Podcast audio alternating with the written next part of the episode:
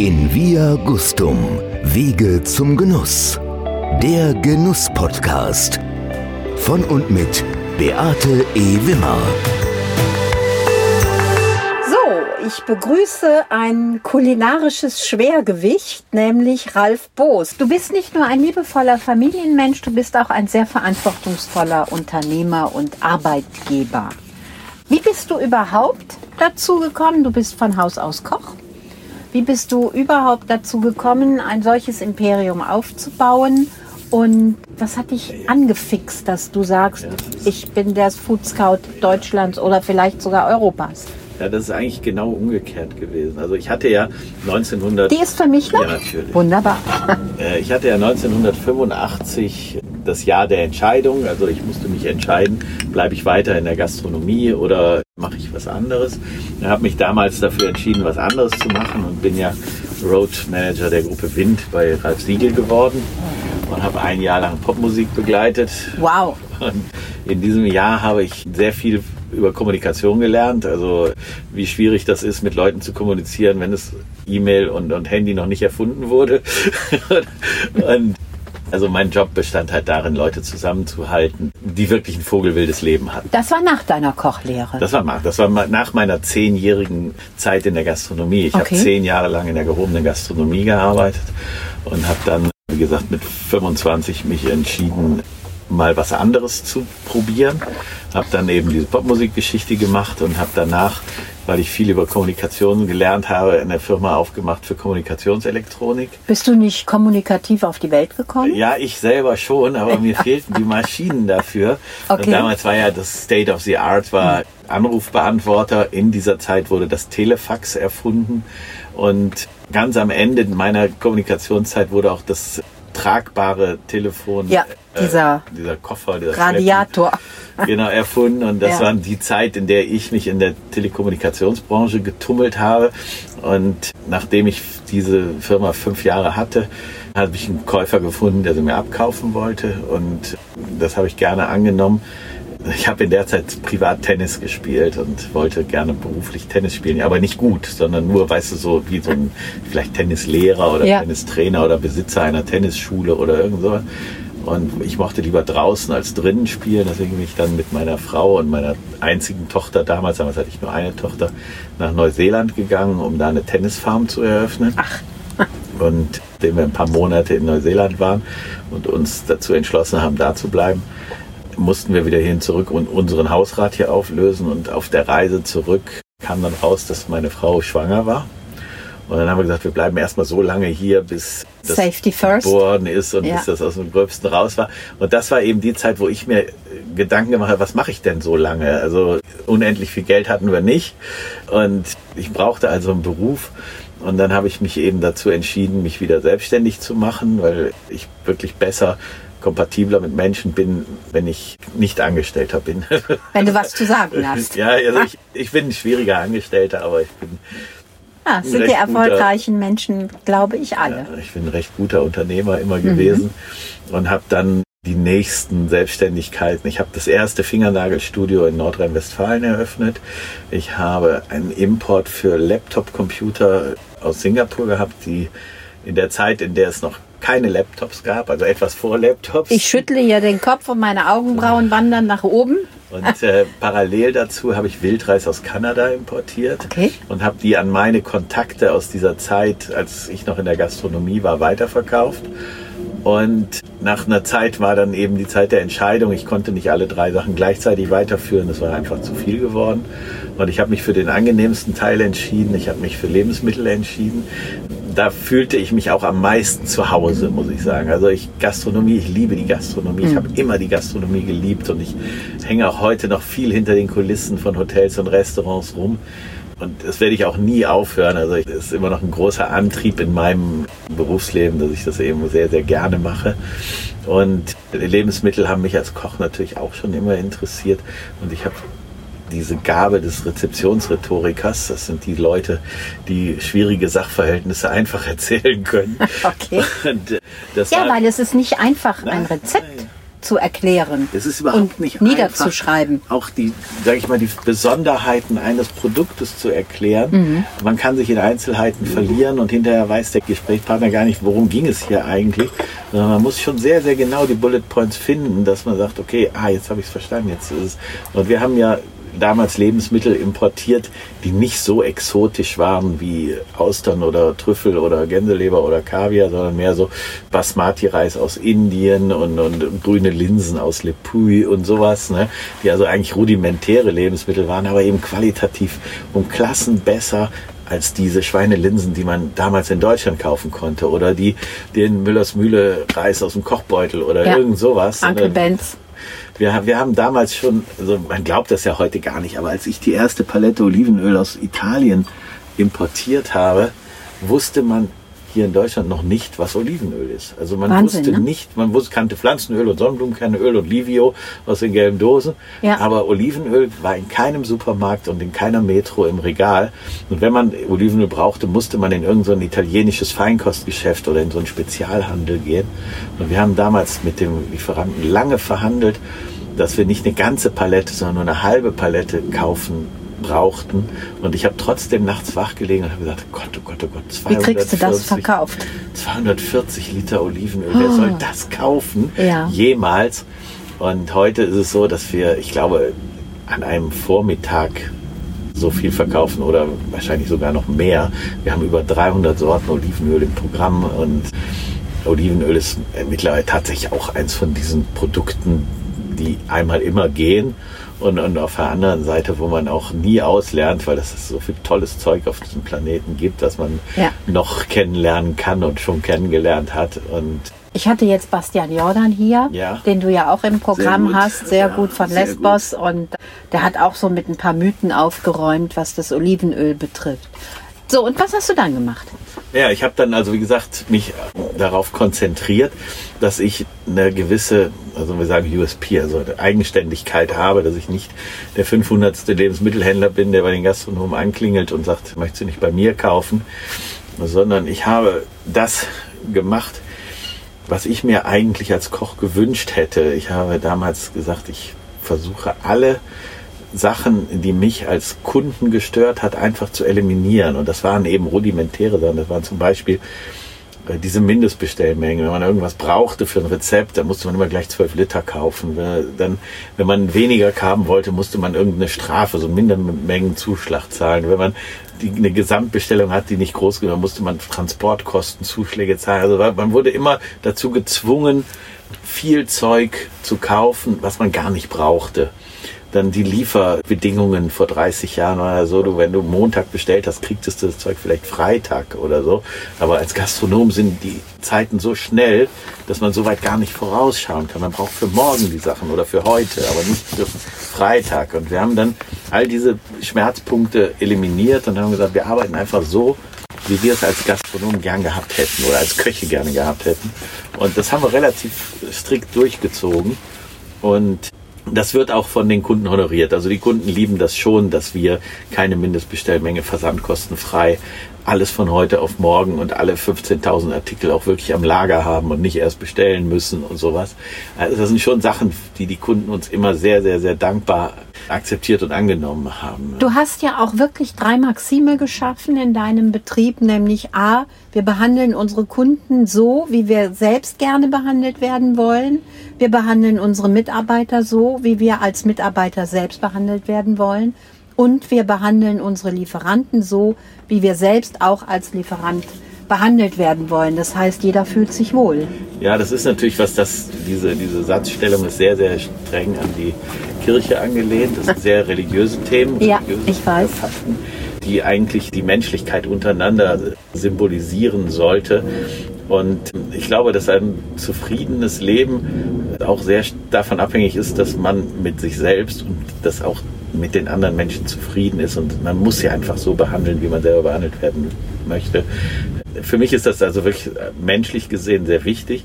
Im Geschäftsleben ist es leider anders. Man wird gezwungen, ganz anders zu agieren.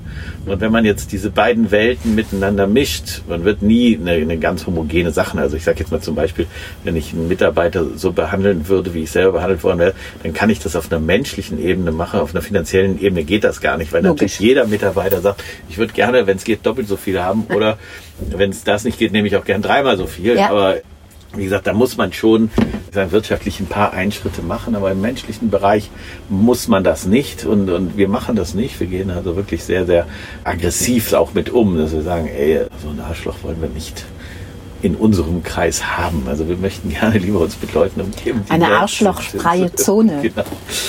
Und das hat natürlich dazu geführt, dass wir, da wir auch qualitativ im Produkt sehr, sehr, sehr, sehr hoch anspruchsvoll sind, also nicht Auch nur in bedienen, vor Namen, auch, auch im Namen unserer Kunden anspruchsvoll sind. Wir wollen halt eben das bessere Produkt Ja. haben. Hatten wir uns nicht zum Ziel gesetzt, wir wollen irgendwann mal der Größte von Düsseldorf oder der Größte von Nordrhein-Westfalen oder der Größte von irgendwas werden. Das war uns alles relativ egal. Und ist uns heute noch relativ egal, dass wir eigentlich immer wollten, wir wollten eigentlich immer der Beste sein. Wir wollten der Beste in Düsseldorf sein und dann der Beste in Deutschland und dann der Beste in Europa und dann der Beste der ganzen Welt und dann ganz zum Schluss der Beste des ganzen Universums und das Beste aller Universen. Wo wir jetzt stehen, weiß ich nicht. Wahrscheinlich sind wir noch bei Düsseldorf. Aber Dann Aber nee, du bist, du Fall- bist tatsächlich schon weiter, aber erklär bitte mal den Zuhörern, es gibt ein Ding, warum man das schafft, Mhm. Der Beste zu sein, egal in welchem Bereich es ist. Was ist die Voraussetzung? Ja, man muss natürlich mit sich selber auch im Reinen sein. Du kannst ja nie sagen, okay, ich bin der Beste, aber in meinem, weiß ich, in meinem geheimen Schubladen habe ich noch so ein paar Leichen vergraben, die darf keiner wissen. Genau.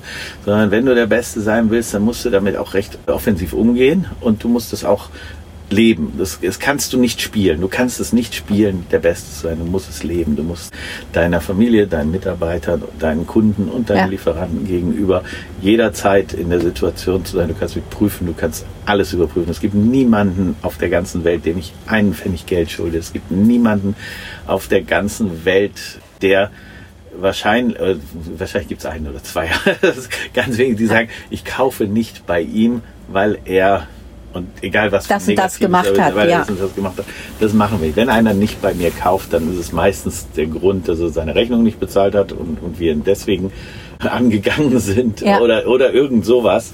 Aber alles, was jetzt irgendwie reparabel ist, wo man sagt, okay, wir hatten ein Missverständnis, ne, wir reparieren das. Ja, wir gehen ja. nicht den du bist auch nicht nachtragend. Nein, überhaupt nicht. Überhaupt. Also ich bin dann nachtragend, wenn es darum geht, dass ich menschlich enttäuscht wurde. Also nicht, wenn einer einen Fehler gemacht hat. Fehler machen wir alle und bei uns heißt es auch immer gut, die, die viele Fehler machen, die arbeiten auch viel, die, die wenig Fehler machen, arbeiten wenig.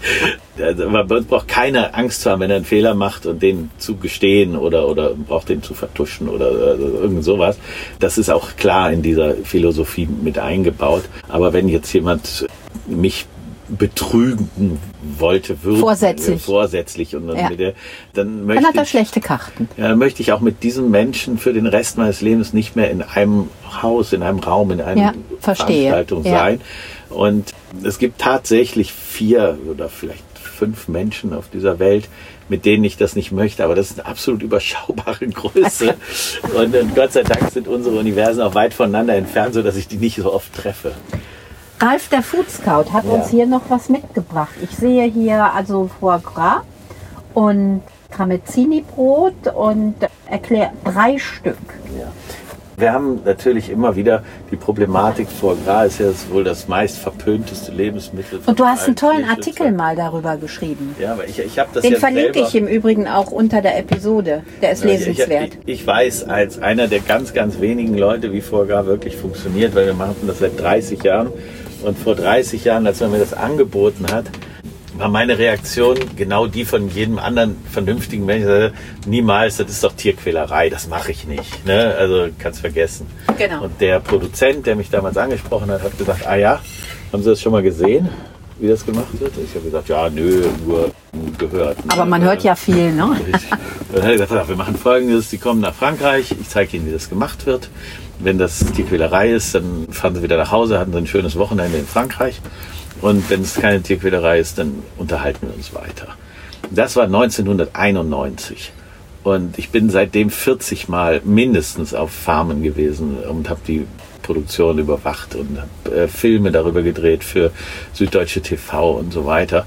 Und jeder, der wirklich intensiv in das Thema reingeht, also nicht nur das blöde Gelaber dieser Peter Typen äh, sich anhört, sondern wirklich intensiv da reingeht oder auch mal selber dahin fährt. Die sind nicht zu, diese Dinger. Das sind keine KZs. Die machen Touristenführungen, die machen alles mögliche. Jedes Kind in Frankreich, was zwischen sechs und zehn Jahre alt ist und in der Gegend wohnt, wo vor Grad zur Tradition gehört, geht mit ihrer Schulklasse durch diese Firmen durch. Für die ist vor Grad ganz normal. Sagen, was regen die sich alle auf? Das niemals. Und das Problem ist ja, es ist sehr gut, mit Vollgras Spenden zu generieren, weil man Vögel und Menschen gleichsetzt. Man sagt also, wir haben hier einen Adamsapfel, einen Kehlkopf, wir haben eine Trennung zwischen Luftröhre und Speiseröhre. Und wenn man uns einen Schlauch in den Hals stecken würde, dann würden wir keine Luft mehr kriegen. Und wenn man da Brei reinschieben würde, würde der in unserer Speiseröhre landen, weil der Magen ist. Und wir würden wahrscheinlich, wahrscheinlich würden wir ersticken und dann hätten auf jeden Fall Panik. Bei einem Schwimmvogel ist es anders. Die haben weder eine Trennung zwischen Luftröhre und Speiseröhre, weil denen aus technischen Gründen ihre Nasenlöcher unter der Zunge, die können sich nicht verschlucken, sonst würden die Probleme haben bei ihrer Unterwasserjagd. Die haben keinen Adamsapfel und keinen Kehlkopf und der Schlund ist so ausgebreitet, dass die riesige Sachen aufnehmen können. Mhm. Also, vielleicht schon mal gesehen, wie ein Kormoran fischt. Die haben ja, die oder so ein Pelikan, ne? Ja, ja. ist glaube ich das Beispiel, oder? Beim Pelikan, die haben ja noch diesen Schlund am Aha, Schnabel, okay. aber beim genau, Kormoran zum Beispiel, der hat einen ganz ähnlichen Körperbau wie auch eine Gans oder eine Ente und die werden beim Kormoranfischen wird der Hals unten zugebunden, dann werden die ins Wasser geschmissen, dann tauchen die fangen drei oder vier Fische in ihrem Hals. Dann werden die wieder hochgezogen, werden ausgeschüttelt. Nein. Werden wieder, also dann kommen da vier Fische aus dem Hals ja. raus, dann werden die wieder reingeschmissen. Und wenn denen das wehtun würde, dann würden die nicht nach zehn Minuten wieder vier Fische im Hals haben, ja. sondern das ist denen sowas von Wurst. Und die Vögel, die nach Süden fliegen, also nach von Schweden nach Afrika oder von Deutschland nach Afrika oder so. Die fliegen 4000 oder 7000 Kilometer am Stück. Die fressen sich ihre Energie vor dem Flug an und speichern die in ihrer Leber. Und diese Leber, die ist schon vor 5000 Jahren bekannt gewesen, dass in zu einer bestimmten Jahreszeit eine Leber von einem Vogel, der diese Strecken fliegt, besonders attraktiv okay. ist. Und, und das haben eben in den vielen tausend Jahren verschiedene Kulturen weiter verfeinert. Und bei diesen ganzen Stoppvorgängen, das Missverständnis ist ja, die denken, Leute denken, die werden drei Monate lang, genau. jeden Tag, stundenlang gestoppt. Du hast es in deinem Artikel ja. runtergebrochen. Ich glaube, im Leben eines, eines solchen Vogels, der, ob das Gans ja. oder Ente ist, keine zwei Minuten. Ne? Richtig, ne? das ist eben, Stoppvorgang dauert sechs Sekunden. Und alle Vögel, die diese. Und Entschuldigung, die werden ja nicht, nicht ihr ganzes Leben gestopft, 19 sondern Tage. 19 also 18 Tage. Tage, 19 Tage, ja. 20 Tage.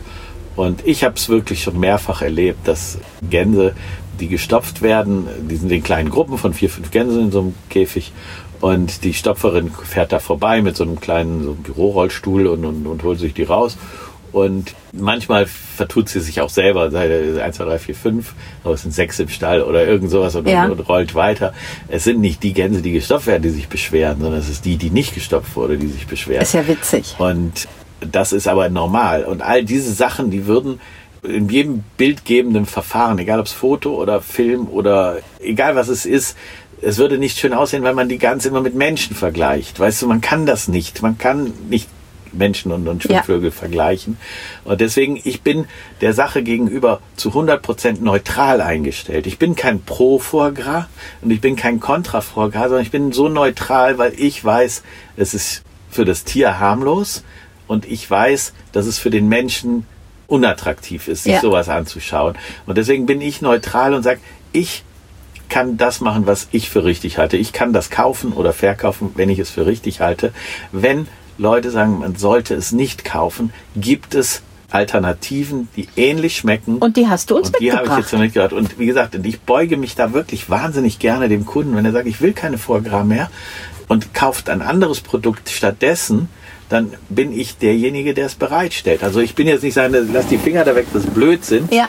Nein, ganz im Gegenteil. Ich, wenn man sich besser dabei fühlt und es schmeckt auch noch Mhm. nicht mal wesentlich schlechter, dann sollte man das auf jeden Fall zu 100 Prozent durchziehen. Man, da hat man keinerlei Nachfolge. Wir machen Also du aber- hast jetzt eine Stopfleber mitgebracht, Genau, wir, du hast wir machen jetzt einen Test. Wir machen jetzt ungestopft Leber und eine vegetarische. Vegetarische, genau. Und welches Bier trinken wir denn dazu? könnten wir jetzt eigentlich Malzbier zu trinken? Nö, Weil, Nö äh, das wäre schade. nee, doch, nee, das ist Zucker. Es ist, also Okay. Zucker und Fett ist immer eine Wollen wir gute. uns das jetzt? Hast du Malzbier überhaupt? Ja, ja, ja, ich habe Also alles. es ist ja ohne, es ist ja, muss man sagen, jetzt nicht das Malzbier von Karamalz, das man kennt, sondern es ist jetzt schon eine professionelle Kiste mit ohne zugesetzten Zucker. Das ist schon eine andere. also es hat. Alkohol. so gut wie keins. Aber es hat auf jeden Fall keinen aus zugesetzten Zucker. Donnerwetter, was ich hier. So, Ich kipp mal dein Bier weg, ja? Ja, bitte. Oder möchtest du es austrinken? Jetzt haben wir nur ein Löffelchen. Du musst noch mal ein Löffelchen Ich von auch Christoffel. Ein Christoffelchen da rausholen. Ich bin ja bestens versorgt. Guck mal. Top. Ja, das ist deins zum Essen. Wir Ah. essen das nicht mit der Gabel, sondern wir essen das mit dem Löffel. Ah, okay. Macht man das so? Ja, wenn das in Gläsern ist, weißt du, diese, wir haben jetzt zufällig einen Block und ein Glas, aber oft wird ja vor Gras in Gläsern äh, serviert und dann nimmst du immer mit dem Löffel das raus. Ne? So, Das ist eine sehr schöne Farbe, diese Foie Gras, dieses die echte Foie Gras jetzt. Und die nehmen wir jetzt natürlich als Referenzmuster. Ja. Ne?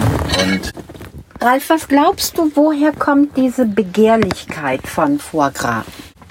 Begehrlichkeit von Foie Gras ist nicht vorhanden, wenn man nicht erfahren ist. Also, Okay. ich will das doch so erklären. Wer noch nie eine Foie Gras gegessen hat, den interessiert eine Foie Gras überhaupt nicht. Aber wer einmal eine gegessen Aha. hat, der sagt, oh, das war geil, das muss ich wieder haben. Das ist die, die Art, wie diese Art von Begehrlichkeit geweckt wird. Und Tramezzini-Brot, erklär das mal bitte unseren ja, wir haben natürlich, Ich mag das ja sehr gerne. ich finde das Weltklasse. Ja, total. Also Tramezzini ist quasi ein Weißbrot ohne Kruste. Das wird dann nicht ohne Kruste gebacken, das wird schon mit Kruste gebacken, Mhm. aber ausgeschnitten. Und das ist deswegen so, weil man bei Brot auch sehr viel mit über Geschmack, aber auch sehr viel über Konsistenz spricht. Das heißt also, wenn wir sagen, das war ein gutes Brot, dann ist es eine knusprige Kruste. Ne, das ist ein Teil des guten Brotes. Die Engländer nehmen das ganz gerne für die Sandwiches, ne? Ich glaube, alle Five o'clock Tea Europäer, Time. alle Europäer essen das gerne. Mm. Auch die Japaner. Und jetzt, also du wirst jetzt gleich wahrscheinlich wirklich bemerken, diese drei Produkte, die sind Mm, das Bier total, das süße Bier und das Wow. ist geil, ne? Was das miteinander macht, das ist ja unfassbar. Und es sind drei wirklich ganz, ganz, ganz verschiedene Produkte. Und man kann also die gar nicht jetzt so sagen, dass die gleich sind, aber sie haben auf jeden Fall eine, eine sehr schöne Symmetrie dem Gaumen. Das heißt also, die, die sind angenehm und äh, gliss und, und äh, Sehr schmelzig, sehr Ja. Mm, Umami pur. Und deswegen sage ich für jeden Freund von Foie Gras, der vielleicht das Produkt liebt, aber die Art und Weise, wie es hergestellt ist, nicht möchte, gibt es mittlerweile wirklich tolle Alternativen. Also die ungestopft, die hat so ein bisschen mehr karamellige Noten. Ja, die ist ein bisschen karamellig, ist auch ein bisschen, vielleicht ein bisschen spröder, würde ich sagen. Aber die hat auch dafür ein bisschen mehr Würze. Ne? Die hat auch ein bisschen mehr Wumms. also Attraktivität, sag ich jetzt mal, was die Würze angeht. Eleganter ist natürlich die echte. ich sag mal, wir sind jetzt in einer Situation wie vielleicht Champagner, dass man sagt, man kann einen Champagner mit sehr vielen Schaumweinen vergleichen. Man hat Franciacorta, man hat Cava, man hat Sekt und man wird jetzt niemals einen Sekt finden, der so gut ist wie ein Champagner, aber nur 30 Prozent kostet. Wenn man allerdings So für einen Sekt so viel Geld ausgibt wie für, wie für einen Champagner, dann bewegt man sich auch immer in derselben Liga. Weil Hier- er länger auf der Hefe gelegen Ja. hat. Minimum auch 36 Monate. wir, haben, wir haben nicht nur die Hefelagerung, sondern natürlich auch die Selektion, die Traubensorten Genau, und so. genau. Und wir werden jetzt hier, also am überraschendsten ist natürlich die vegetarische Alternative, weil die wirklich geil ist. Ne? Ja, wobei ich bei der vegetarischen Alternative tatsächlich gar nicht in Verbindung mit Foie Gras gehen würde, sondern die wirklich so alleinstehend hätte. Also das ist was ganz Besonderes. Also man muss jetzt die Situation sehen. Wir haben drei verschiedene Leberprodukte, äh, zwei Leberprodukte und ein leberfreies Leberprodukt auf dem Tisch. Wenn man jetzt ein Menü hat und man hätte nur das auf dem Teller und es würde drüber stehen Foie Gras, man würde nicht hingehen und sagen, glaube ich nicht, das schmeckt Mhm. ja wie Nüsse oder irgend sowas, sondern man, Das hat was Trüffeliges. da ist ja auch Trüffel drin. Ach, guck mal. Also der, das ist Mein Daumen ist geschult. Ja, also alle Produkte hier entspringen immer der Haute Gastronomie. Was glaubst du, Ralf? Wann hat das eigentlich angefangen, dass wir in Deutschland solche Luxusprodukte und ich meine, das, was wir hier auf dem Tisch haben, braucht ja kein Mensch. Nö. Aber es ist schön, es zu haben. Wann hat das angefangen? Also ich bin mir relativ sicher, dass man schon vor, vor 300 Jahren Qualitätsunterschiede hatte. Allerdings in einer Form, sagen wir zu einem Prozent. Also ein Prozent der Menschen konnten sich das leisten, 99 Prozent konnten es sich nicht leisten. Und die, die Vorteile des Kapitalismus sind ja, dass solange der Kapitalismus funktioniert, wenn ja immer mehr Leute in die Situation reinkommen, sich sowas leisten zu können. Ne? Ja. Also umso weniger Kapitalismus man hat, umso kleiner wird die Gruppe von Leuten, die sich das leisten können. Aber auch in den anderen Politikformen gab es immer eine Gruppe von Leuten, die sich das leisten konnten. Was ich heute mehrfach oder vermehrt bemerke, ist eben diese Konstellation von Genuss und Gesundheit. Weil man sprach ja früher immer im Thema Gesundheit nur über die Ernährung. Ne, Er sagte, du musst viele Vitamine und viel Grünzeug Genau. und wenig Fett und wenn Fett, dann mehr ungesättigte Fettsäuren und und und. Also man hatte, wenn man über Gesundheit sprach, nicht den Genuss im Fokus, sondern man hatte immer nur die Ernährung im Fokus. Und seit diese ganzen Krankheiten, sage ich mal, so entschlüsselt werden, dass man sagt, jede zweite oder zwei von drei Krankheiten haben gar keine Symptome, die auf Ernährung oder körperliche Gebrechen zurückzuführen sind, sondern die finden erstmal im Kopf statt und werden dann psychosomatisch zu körperlichen Leiden. Also ich glaube, mein Masseur sagt, zwei von drei Patienten haben keine Rückenschmerzen, weil sie einen kaputten Rücken haben, sondern die haben Rückenschmerzen, weil sie einen kaputten Kopf haben. Ja. Und weil sie sich klein machen. Dieses sie, Burnout und alles Ja. das, was wir heute haben. und, Ne? und, und, und diese, der heutige Stand des Wissens sagt ja, dass etwa 50 Prozent der Krankheiten psychosomatisch sind. Ja. Und die Brücke, die ich jetzt schlagen wollte, ist, wenn wir uns den Doktrinen der heutigen Zeit widmen, dann heißt es immer, du musst dich gesund ernähren, du musst dich gesund ernähren, du musst dich gesund ernähren. Es sagt aber keiner, du musst genießen, genießen, genießen. Ah, jetzt ist Genuss zufällig die höchste bekannte Art der Belohnung. Und eine gesunde Psyche ist immer ein Spiel von, von Belohnung und, und, und Erreichen von Zielen und so. Und wenn man sich die Belohnung selber verwehrt und sagt, okay, ich bin asketisch, ich esse nur noch Gemüse und nur noch Gesundes und, und gehe nur noch zum Sport und so weiter und so fort, wird man auf der anderen Seite anfällig für psychosomatische Krankheiten. Und die 50 Prozent der psychosomatischen Krankheiten wären wahrscheinlich wesentlich weniger, wenn diese Menschen einfach mehr genießen würden. Das geht nicht nur über die Zunge, über den äh, Gaumen und über, über das Glas. Großes äh, Thema heute Work-Life-Balance. und, aber trotzdem ist, umso tiefer man in dieses Detail auch wieder reingeht, umso mehr ist klar, dass dieser Genussverzicht, der heute eigentlich auch vogue ist, ne? also die- diese, diese vegan Geschichte, ist ja sowas von genussfeindlich wie nur was. Ne? Also es gibt ja, also das sind ja Popstars unter den Veganern, die äh, schmackhaftes Essen herstellen können. Ne? Also wenn, wenn du es wirklich in der Lage bist, vegan schmackhaftes Essen, äh, bist, wirst du ja zum Popstar hochstilisiert. Und diese Art von, von Jüngstes Beispiel ist Attila Hildmann, Ja. der sich dann in seinen Porsche setzt und damit wegfährt. Ohne jetzt, dass ich jetzt über Personen reden will, ich kenne, ich kenne kaum, kaum gesunde Veganer. Ich kenne ein oder zwei gesunde Veganer, aber die sind wiederum Food-Profis. Man darf auch Kinder nicht vegan Das halte ich für ernähren. kriminell. Ja.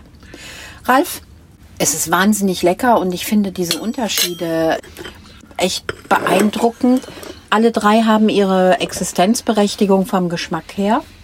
Und mit diesem Malzbier ist es natürlich nochmal ein Stück, Essen, ne? Stück outstanding.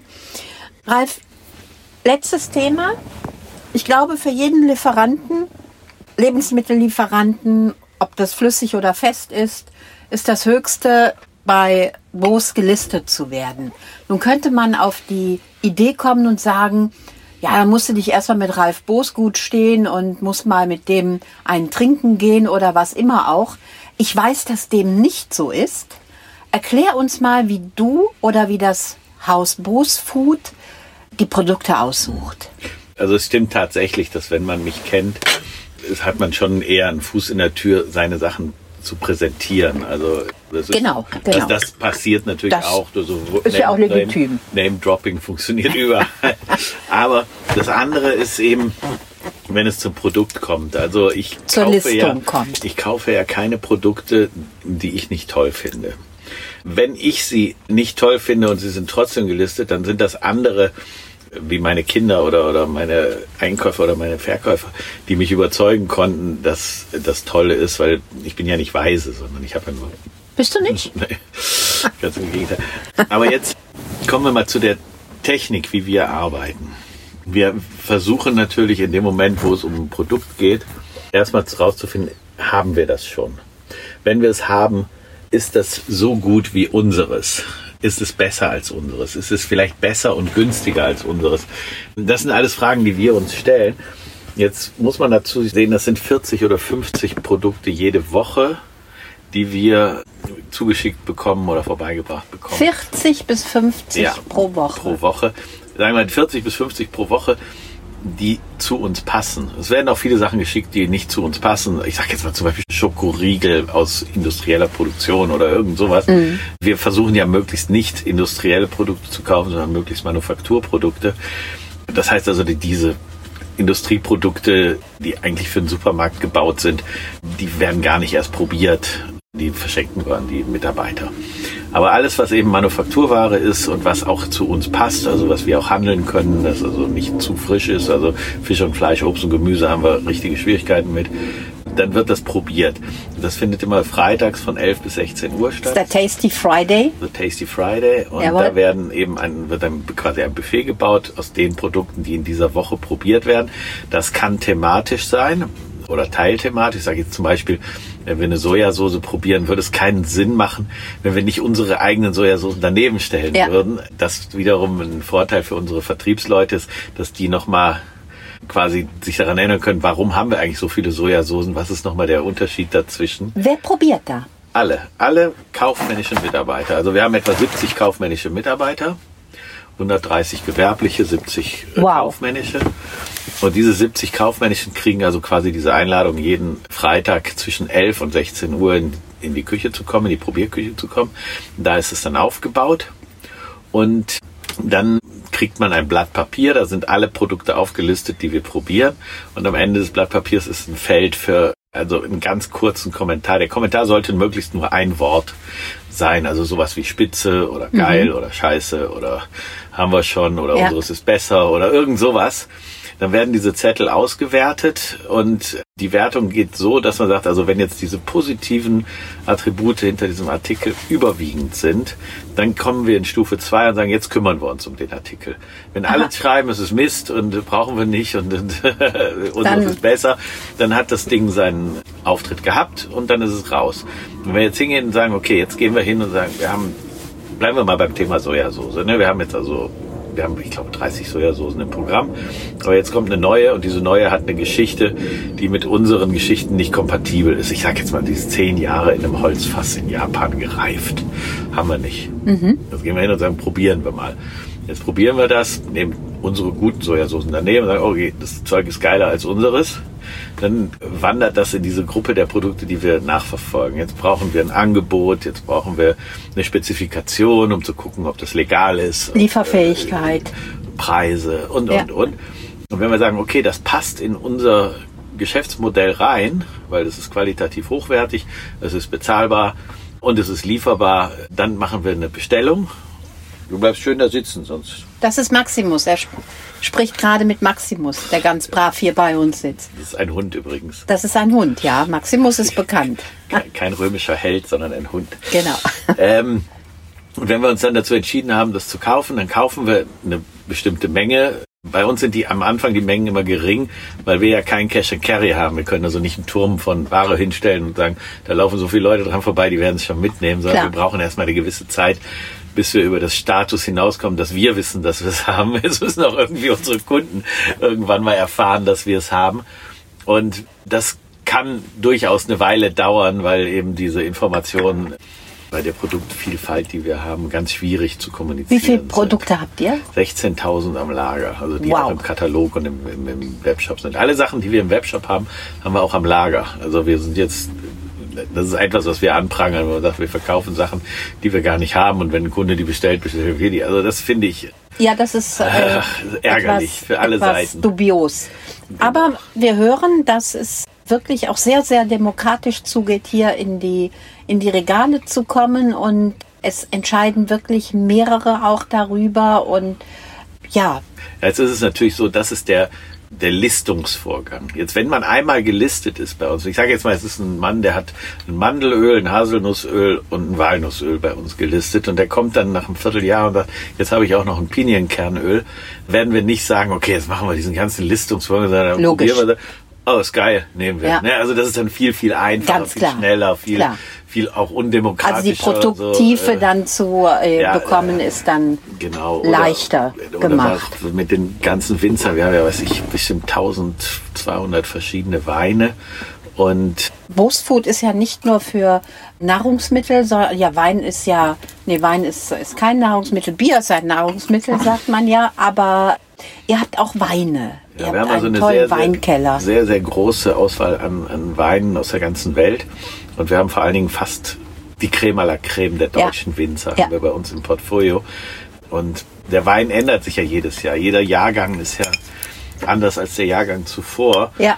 Und da passiert natürlich auch bei uns intern so eine ähnliche Folge Prüfung. Von, von Prüfung, Ja. dass wir sagen, okay, wenn die neuen Jahrgänge kommen, die probieren wir.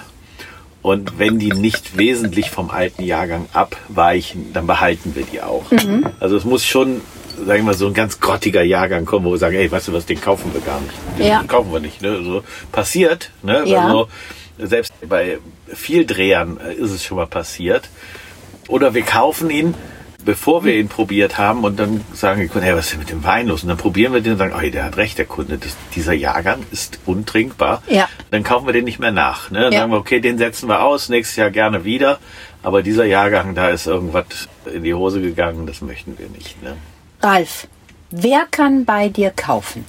Also wir haben zwei Kernkundschaften. Also die eine Kernkundschaften sind die professionellen Benutzer, Gastronomen, Hoteliers, Fluggesellschaften oder keine Ahnung, wer auch immer Lebensmittel verarbeitet. Und dann eben Gourmets, das ist die zweite Zielkundschaft, die wir haben. Wir müssen das so ein bisschen trennen, weil die Gourmets eine andere Ansprüche haben als Profi, auch in der Ausstattung. Also ich sage mal, ein 5-Liter-Kanister ist jetzt für einen Gourmet, auch wenn er noch so gerne Logisch. Walnussöl mag, nicht die richtige Ja, Größe. ja im Das Olivenöl also- geht es so gerade noch, Ja. bei mir jedenfalls, aber ja, aber, aber selbst das gehen im, im Endverbraucherbereich eher so 0,5 Ja. Liter oder so, während im, Gastronomiebereich eher 5 Liter Ja. Binde benutzt werden. Und deswegen haben wir das so ein bisschen getrennt, dass wir sagen, wir haben also die Endverbraucherschiene und die, die reine Profischiene. Aber wir trennen das nur für uns intern, für den Kunden nicht. Der Kunde wenn er jetzt ein Gourmet ist, der gerne in Olivenöl badet, der kann auch einen 25 Liter Kanister Olivenöl bei uns kaufen. Und ein Gastronom, der einfach nur mal Pimente Espelette ausprobieren will, kann auch ein 30 Gramm Gläschen bei Ja, uns kaufen. ja. Also es ist nur für uns interne Trennung, dass wir sagen, das ist mehr so Endverbraucher, Gourmet Schiene und das ist mehr Profischiene. Und wir haben auch in der internen Kommunikation äh, gesagt, die Gastronomen möchten nicht unbedingt Outfit, also Verpackung, Schachtel, Flasche, Schleife, Folie drumherum, sondern die möchten wenig Abfall, wenig Etiketten, wenig bunte Umstand. Genau, deswegen Genau. sind viele, Des viele Sachen, Öffnens. also bestimmt 2000 oder 3000 verschiedene Artikel von uns einfach in klaren Beuteln mit einem weißen Aufkleber drauf, wo die Inhaltsstoffe und, und, und die gesetzlichen Angaben drauf sind und mehr nicht, was damit auch wenig Müll produziert wird. ganz wichtig, ganz, Ja. ganz wichtig. Letzte Frage. Das sagst du immer.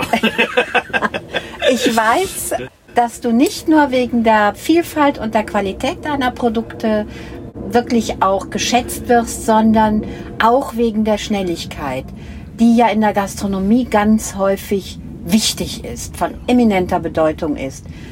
Der Gastronom ruft heute an und hat morgen das Produkt auf dem Tisch. Ja, wenn er Pech hat. Wenn er Glück hat, hat er das heute noch auf dem Tisch. Das ist Weil wir unfassbar. Haben, wir haben ja schon vor 30 Jahren mit dem Same-Day-Delivery angefangen, wo Amazon sich heute noch die Zähne dran ausbeißt.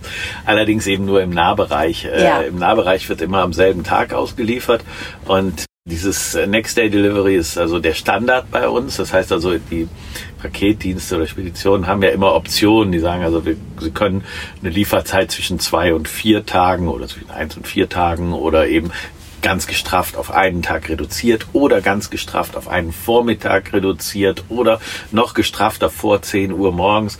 Und unser Standard ist immer auf den nächsten Tag. Also wir nehmen diese preiswerten Kuriere, auch wenn wir keine Versandkosten berechnen, wir nehmen die preiswerten Kuriere nicht in Anspruch, weil wir einmal wissen, dass der Kunde ungern wartet, aber es ist natürlich auch fürs Produkt oft nicht gut. Selbst wenn es nur ein Käse ist, selbst wenn es nur, also wenn eigentlich dem die Temperatur nicht so viel ausmacht, es verändert ein Lebensmittel und deswegen ist eben Geschwindigkeit auch fürs Produkt immer besser. Ja. Und das konzentrieren wir eben in unserem sehr, sehr schnellen Versand, der übrigens auch woanders sicherlich so stattfindet. Allerdings haben wir natürlich noch den riesen Vorteil, dass wir auch noch bis spät nachmittags Aufträge entgegennehmen können. Ja. Das ist woanders immer so, eine, so, ein, so ein Bruchpunkt. Wir sagen, wenn die wir nicht bis sag ich mal, 10 Uhr morgens bestellen, dann können wir nicht äh, am nächsten Tag zustellen. Das ist bei uns nicht so. Bei uns ist es so, wenn sie bis 16.30 Uhr bestellen, kriegen sie es immer am nächsten Tag. Wenn sie nach 16.30 Uhr bestellen, dann kriegen sie es wahrscheinlich am nächsten Tag. Aber wir fragen dann, äh, muss es morgen da sein, weil das liegt nicht an uns. Also wir würden bis 22 Uhr hier packen, wenn es ginge.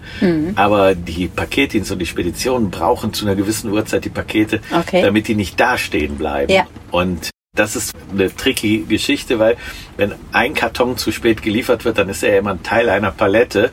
Das heißt, wenn wir für einen Karton, den wir zu spät hier rausliefern, eine ganze Palette über Nacht in der Spedition stehen lassen, dann Das sind es vielleicht schlecht. 40 Kunden, die am nächsten Tag ihre Ware nicht kriegen. Ja. Deswegen müssen wir immer so sagen, also bis 18 Uhr müssen die Sachen vom Hof, dann sind sie am nächsten Tag da.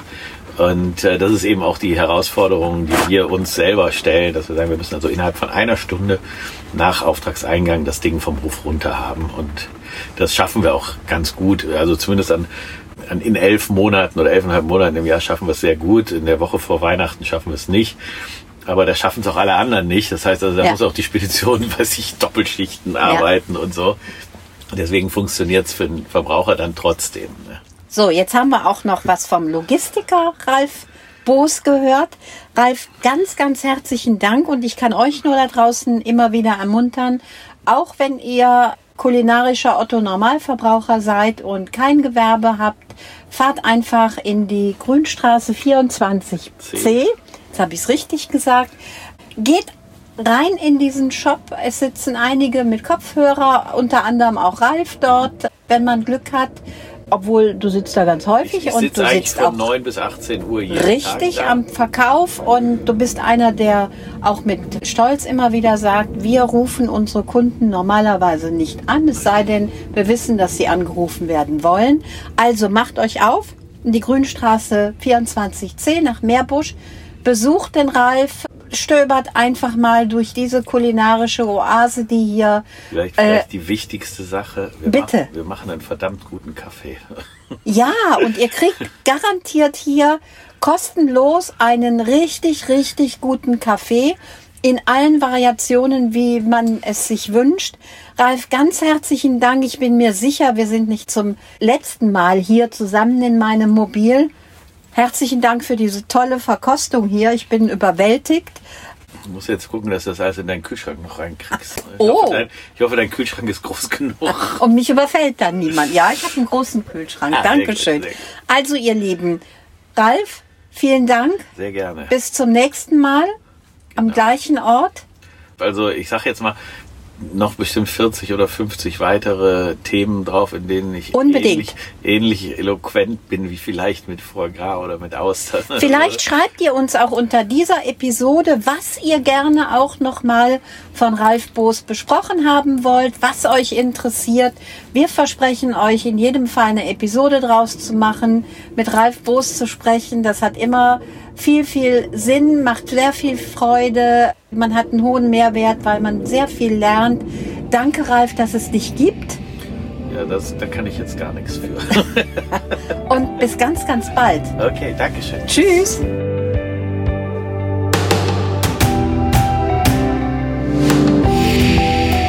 In Via Gustum, Wege zum Genuss. Der Genuss-Podcast. Von und mit Beate E. Wimmer.